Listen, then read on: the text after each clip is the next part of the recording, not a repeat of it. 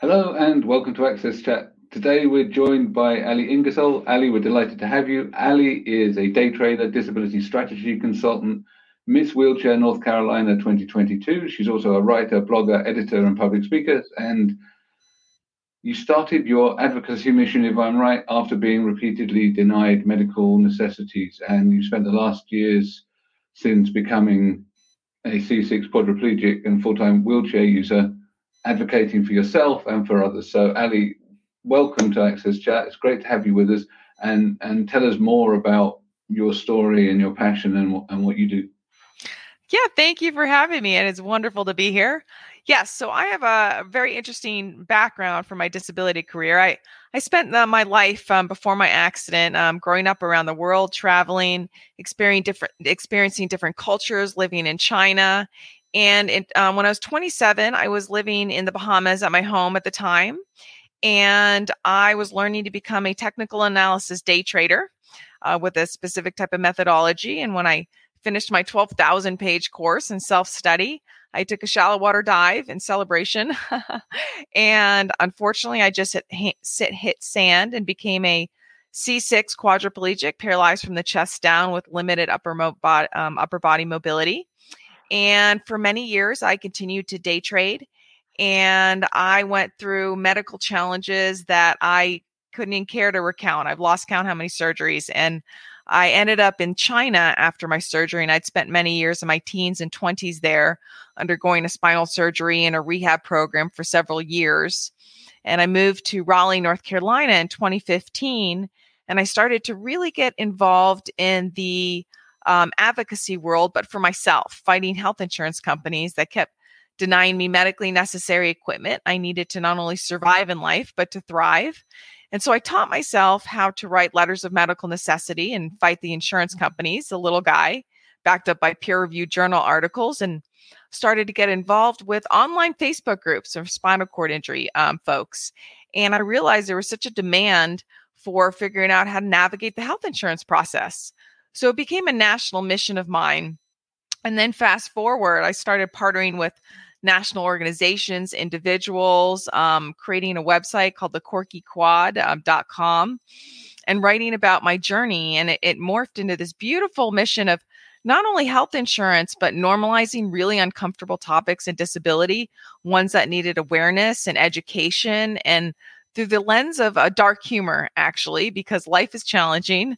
Um, disability doesn't discriminate. Any one of us can join this club for any reason. So while you know I fight and I work hard and I, I do a lot of disability um, strategy consultant for um, consulting for different organizations, my core mission in life, I would say, is uh, promoting and teaching self advocacy.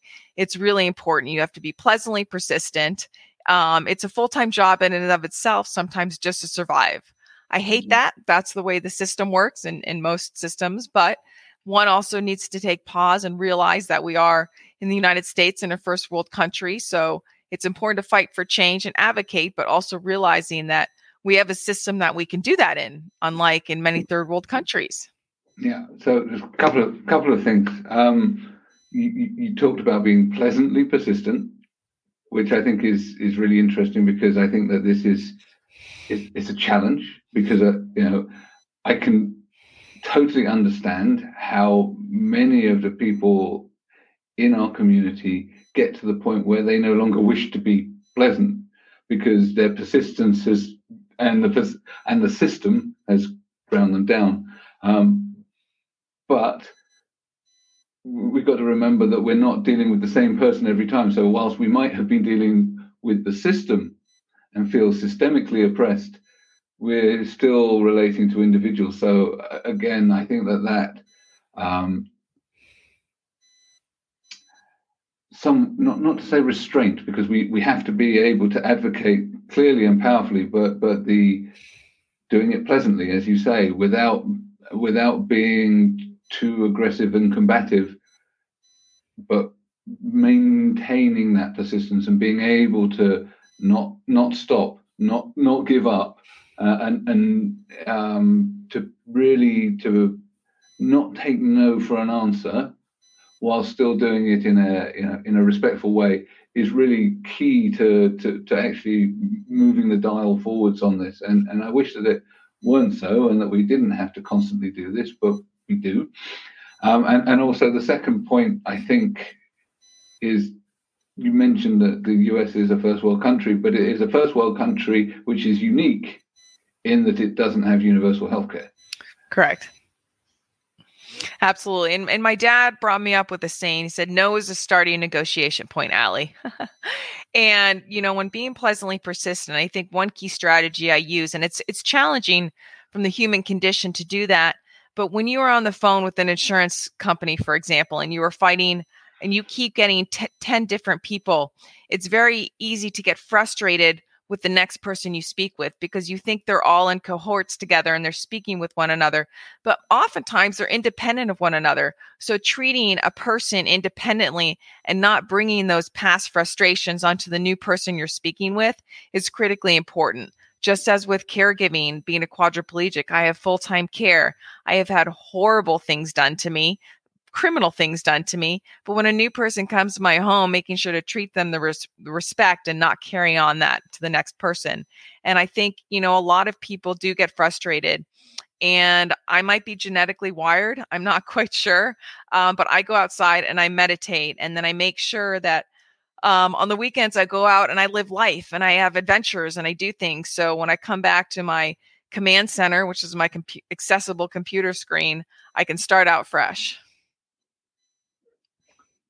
Excellent. Deborah, I know you had a question.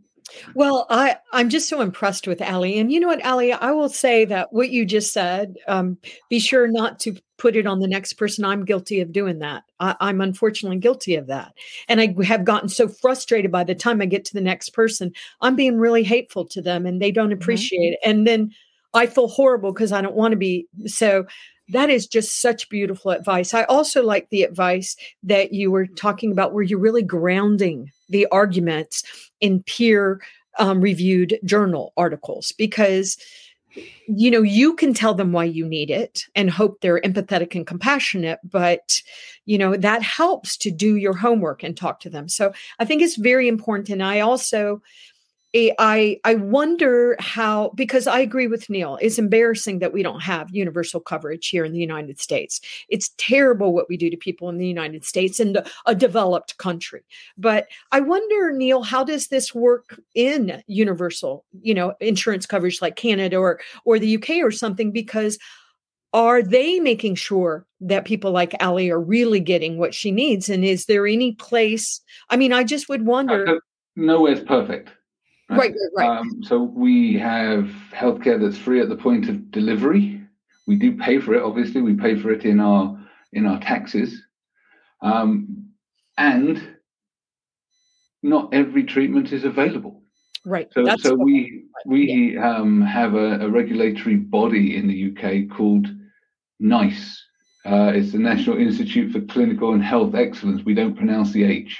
Um, which is very French. Um, but but they decide which treatments the the National Health Service is able to offer to the public. So there may be treatments that have been developed in the US, for example, that aren't available in the UK under that that that universal cover. Right. So then you would still have to advocate, or there may be constraints as to who's allowed it. So so it's not to say that we're perfect. We're we're not, and and you know there is only so much money to go round in funding um, health treatments. So there is a rationale behind having a body like this to decide what's applicable and what's not. But there is still a need, even in a, a universally funded system, to be able to advocate and and to be able to put your point across and to to do your research um, and and be informed. Right.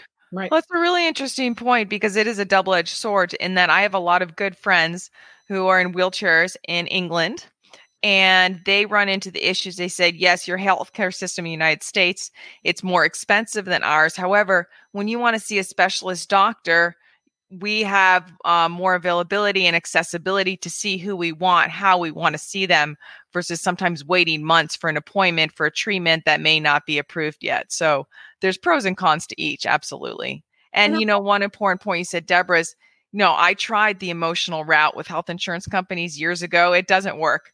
They mm-hmm. want to know the clinical rationale. Is it going to reduce a pressure sore? Is it going to um, prevent osteoporosis? And if you can make that argument, then you have a higher chance of success.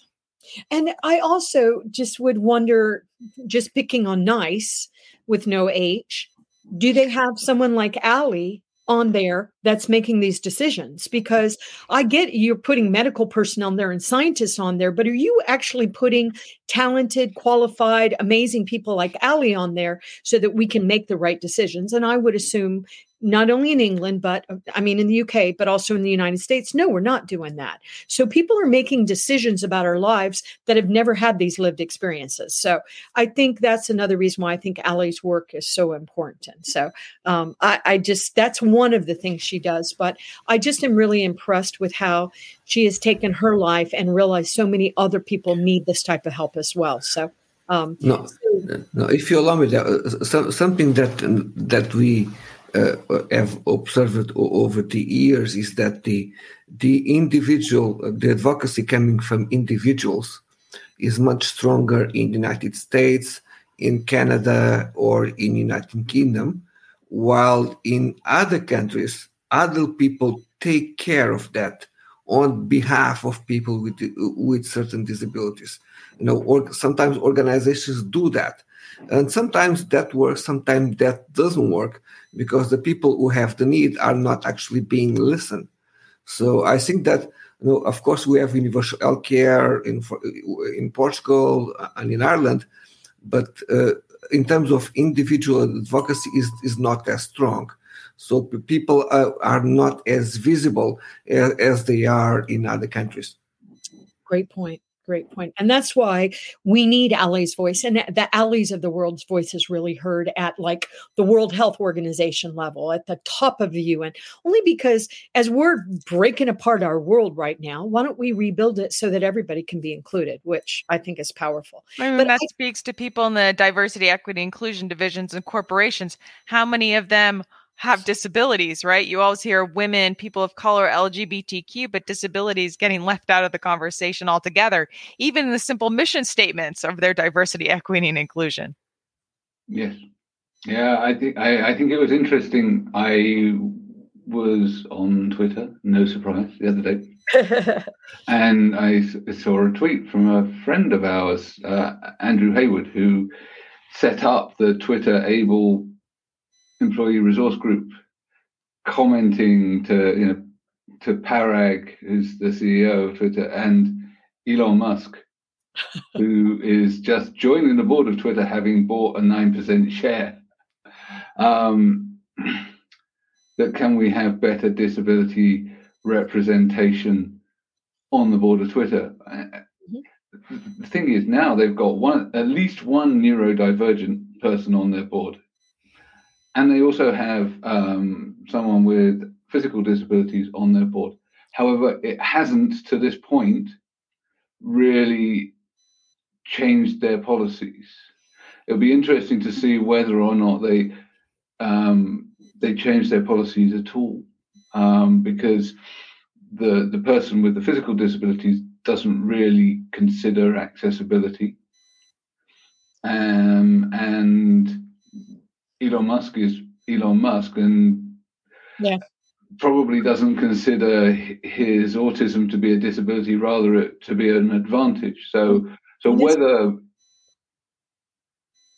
the the existence of disabled people in the makeup of boards solves the problem, I think there needs to be sort of actual clear roles in boards for this. Like you have clear roles for for other representative groups. So, for, for example, in, in the company that Antonio and I work for, we have employee shareholder representatives as board members. So, it's it's possible to to create a structure where there is this proper inclusion and a proper outlook for it because actually you know, amongst the disability community, there's a huge amount of internalized ableism. Just because you're disabled doesn't mean that you actually understand the the rest of the community or even have empathy for it because you may actually dislike that part of yourself or be in total denial. And there's also a, a large, what I'm seeing is I'm now working in the disability community quite a lot. I was stuck in the mobility impairment for so long, and I'm now working with people that are blind, low vision, hard of hearing, neurodiverse. And there are so many things that I know. I didn't know what I didn't know. I mean, case in point, I was making a document for a, a man who was uh, a low vision, and I realized I didn't know how to make a Word document accessible because I didn't have a need before, right? So there's a lot of segmentation within the disability community too that we need to fix that before how can we expect corporations and organizations to create these policies if we're if we're not even aware of what the other one is up to Yeah, I, I, and, and and I'm not trying to criticize the, the the board member at Twitter. She acquired a disability as part of an accident, um, going rallying in the Paris Dakar, I think it was, and spent a long time in hospital and rehabilitation, but but probably doesn't consider herself to be disabled even. Uh, no, So- but Yeah. but but Yeah. for example, we have situations in Europe where where we had ministers and secretaries of state with disability responsible for this disability agenda, and that hasn't made any difference. Right. You know, because in in, in fact, sometimes they, they respond to the prime minister, they respond to the minister of finance, and they let themselves, you know, let go in that in all the politics, and and nothing really happens. Yeah, it's discouraging. I, I also think that I know that when I first met Allie, I was blown away with who she is and everything that she's doing. I was just really blown away by her and um, her brilliance, uh, just everything that she is. And she was talking to me at the time about, you know, wanting to get more involved in the DEI and, you know, working with corporations and helping with that. And uh, what I was worried about, and I told her this, was that corporations weren't going to see her they weren't really going to see her. What they were going to do, which I'm sorry, I see this all the time. And I will tell you, Neil, except with Atos, uh, except with your team, I don't know why you're doing it so right and thinking about this in a much different way. But I was worried that Allie would get put in some because what we do in the United States is we do DEI, diversity, equity, and inclusion, but we don't really do it. And we don't really include people and we don't let them have any kind of say or authority or budget or influence. And I was just really afraid it might crush her spirit. I nothing's going to crush her spirit, but I actually discouraged her from applying for jobs with large corporations because what I keep seeing is these corporations they might put in that little token you know role but then they never they don't really allow the people to be who they are and i, I that that really bothers me i know antonio you wanted to comment No, uh, no, it, it's true. Uh, uh, unless uh, there's a, a strong sponsorship from the board and from the CEO, I don't think nothing will ever happen. And we can go back 20 years and learn uh, even from the from the diversity agenda, and we realize nothing really changed because only a few CEOs were really committed with it. right i agree and what do you think Allie? because that's what i was worried about just because she's so brilliant she's so brilliant I think a lot of it comes down to not only you have to have first commitment from the CEOs and top down, of course, and I think a lot of that comes with creating a very um, robust DNI roadmap strategy. And a lot of corporations aren't capable of creating that themselves, so I think they need outside consultants to help them with that. But then it's it's a multi pronged approach, having an extremely strong employee resource group who are going to take very specific actionable steps to a CEO and the top management, the C suite leaders who can actually affect that change. And what you alluded to earlier, Deborah, is a budget, right? So that budgetary challenges, they just throw here's a little bit of money, do what you can with this, but the the um you know DEI um, departments and the HR they don't speak with one another. I mean, there was one corporation, and I wrote them a list of questions, and they were interested in hiring me. And from an accessibility, I said I can be just as efficient as and effective that I work from home, but here's my accessibility requirements. And the HR people they had no idea how to answer my questions. No, and I, I think that, that that is a challenge even in organizations that have accessibility functions is that, especially in multinationals, that that that getting them outside of the silos and, and embedding that across the entirety of the organization and having inclusive practice is a long-term thing. It's a it's a multi-year strategy. It's not a sort of something you can sort of press a button and it's done. And it's something that you need to continuously iterate. But you know where so, that starts um, from from fear, right? People are scared. They don't know questions or how to offend. So a lot of that comes from people like me with a disability being willing to talk about it, educate. Okay, here is A mm-hmm. through B. Um, just from if I need to use my own laptop with has my software, yeah. let's talk about sep- security protocols. So that comes from, you know, I think a lot of people are afraid to approach us with disabilities because they don't want to offend us but we need to be open mm-hmm. and have those honest conversations with them yeah a- absolutely and and you mentioned the the employee resource groups or or networks um, depending on where you are in the world and yes. we have we have one in our organization which we call adapt um, I can't claim to have coined the name. That was down to a brilliant lady called Sarah Brooks, um, named instead of you know ability or you know or some of the other names we chose adapt because people with disabilities constantly having to adapt to our circumstances and our environment. And at the same time the the purpose of the network was to help the company change act as a catalyst. And whilst i run the the policy and the expert centers for the organization the I'm only a sponsor for the uh, for Adapt because they have their own voice and and and, and they're there. They're not run by HR. There, there is some funding from HR, but they're not they're not run by HR.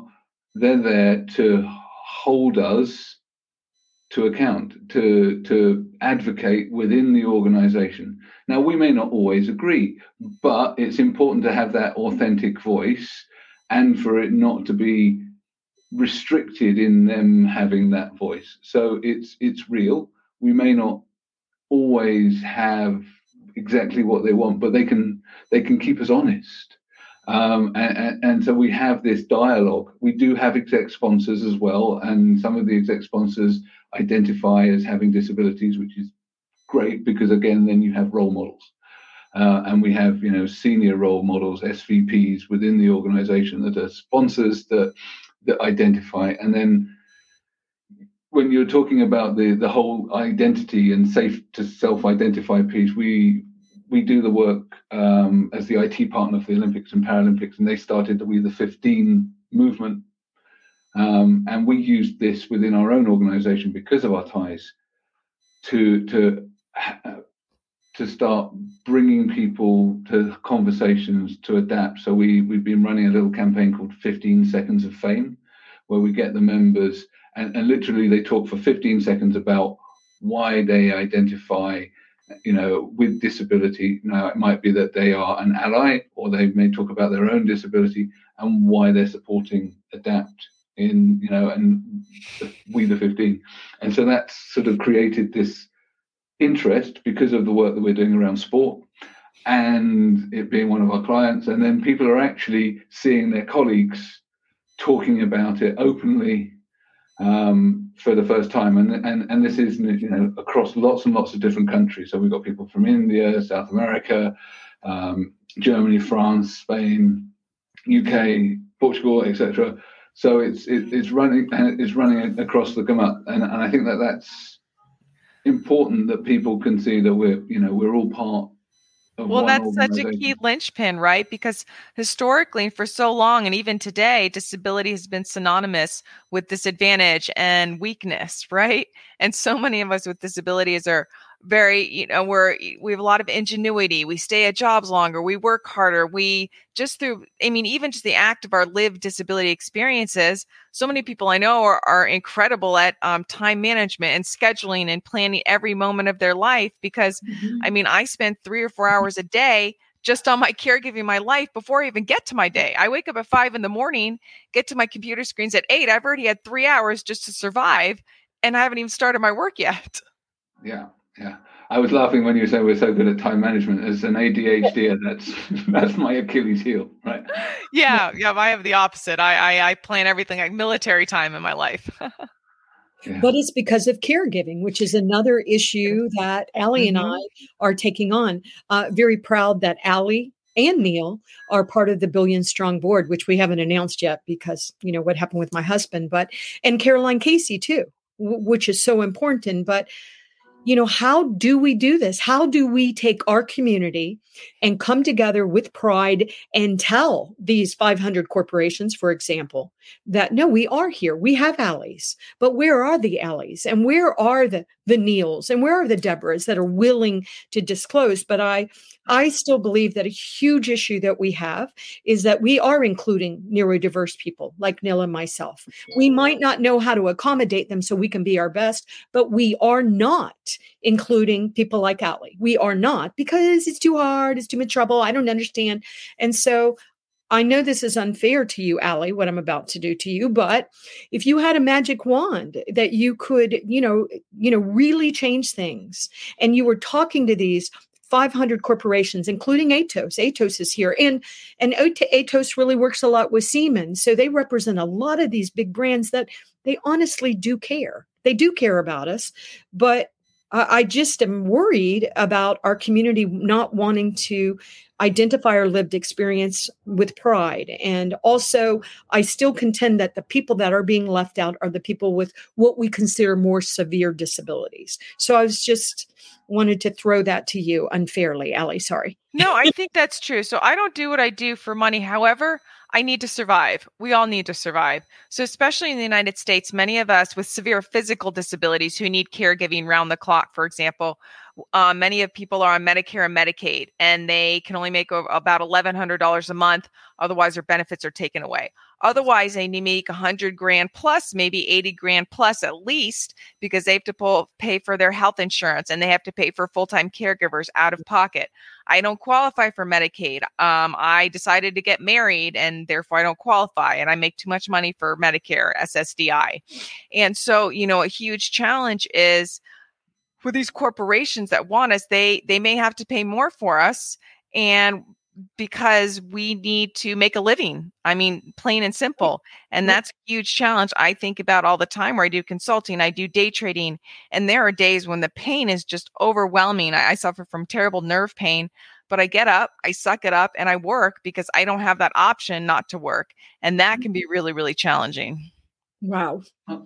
I mean, you reminded me of one of the other things that always makes me raise eyebrows um, when I hear about how the structure of the system is in the US. It's like I got married, so now I'm disqualified. Right, right. You know, so, so, so the other day. Thing, you know, you can have benefits or you can get married. You can right. you can have health care or you can marry the person you love, or you can just that that just seems inhumane. You know what's inhumane as well? If you're on Medicare or Medicaid, for example, oftentimes on Medicare, they will tell you how many catheters you can use a month based on a doctor's prescription. You are only allowed a certain amount of catheters per month. The government is telling you how many times you can go pee in a day. I have friends that have to pee a lot because they want to drink water and stay healthy, and they have to reuse their catheters and sterilize them at home this is a first world country. This is Medicare. I mean, it is it is maddening and inhumane, as you mentioned. Yes, that's a really good word, and and not evolved, not evolved, and that's why I remember when um, Ali was talking to a corporation that wanted her, and I, I was just starting, and it, she I'm just her friend, but she was making some comments to me about what they were saying, and I was like I was I was afraid for her. I said, I'm just so afraid, Ali. They're not going to see you. They're not. They might hire you in as a token, but it's like what a waste. What mm. a waste to do that. What a waste to society to do that. These corporate brands, they need to find the Allies. They need to find the Neils. They need to find the people that really can make a difference. If you don't like the way the world works, what are you doing to change it? And that's one thing that I just love about mm-hmm. Allie's work. I just love it. And Ali, can I also uh, maybe shift a little bit in that I know I'm um, very proud of you that you are, you won Miss North Carolina wheelchair. Yes. And of course, we're going to immediately, and because you did get a crown, I love crowns, sorry. But it isn't a beauty pageant per se and i was just wondering if maybe you could talk about why why did you even decide to go to that path and what does that mean i was approached to run. It's an advocacy pageant um, and there's two different um, competitions nationally miss wheelchair america and miss U- wheelchair usa for miss wheelchair america you have to win your specific state first and i was asked to run and my platform was health insurance advocacy. So teaching people how to navigate the intricacies of the health insurance appeal system, um, but specifically a lot of tips and tricks that I have learned the really the really hard way. So that's what I won on. Um, but I'm using that to propel forward for policy change on equipment that insurance companies don't find medically necessary. For example, adaptive exercise equipment. So it's a non covered benefit item, very briefly. Of course, anything exercise equipment, you know, insurance isn't going to approve a treadmill for an able bodied person who can walk outside, but they're not differentiating what an adaptive piece of equipment is that's going to reduce comorbidities and reduce secondary complications and diabetes. So it's an issue of health equ- equity versus health equality right? One size doesn't fit all. This is not news. This has been around for a while. But insurance companies, it's like moving the dial. I was working with the Blue Cross and Blue Shield North Carolina policy directors directly after I won Miss Wheelchair North Carolina. They wrote me a beautiful, I'm not going to swear on Twitter, but a beautiful blow off letter um, stating that we care about your healthcare and diversity, including yada, yada, yada. So I'm now introducing legislation in May. I'm sure it will fail, but I will keep going on that. And then in nationals in August, I'm competing. It's going to be on health insurance advocacy, trying to navigate. I'm trying to change the system, but presently, if you're in a broken system, how do you navigate within that broken system to get what you need? It's unfair, it's unjust, but until we see that systemic change, we have to figure out how to navigate within it. Yeah, I, I, I, absolutely agree on your two pronged approach. Just one one comment back to you saying, well, you know, they wouldn't pay for stuff to keep you healthy if you're able-bodied, there is a movement, certainly in in the UK and in other places, to actually start doing this kind of preventative prescriptions. So they are prescribing swimming. They it's are prescribing. Cheaper.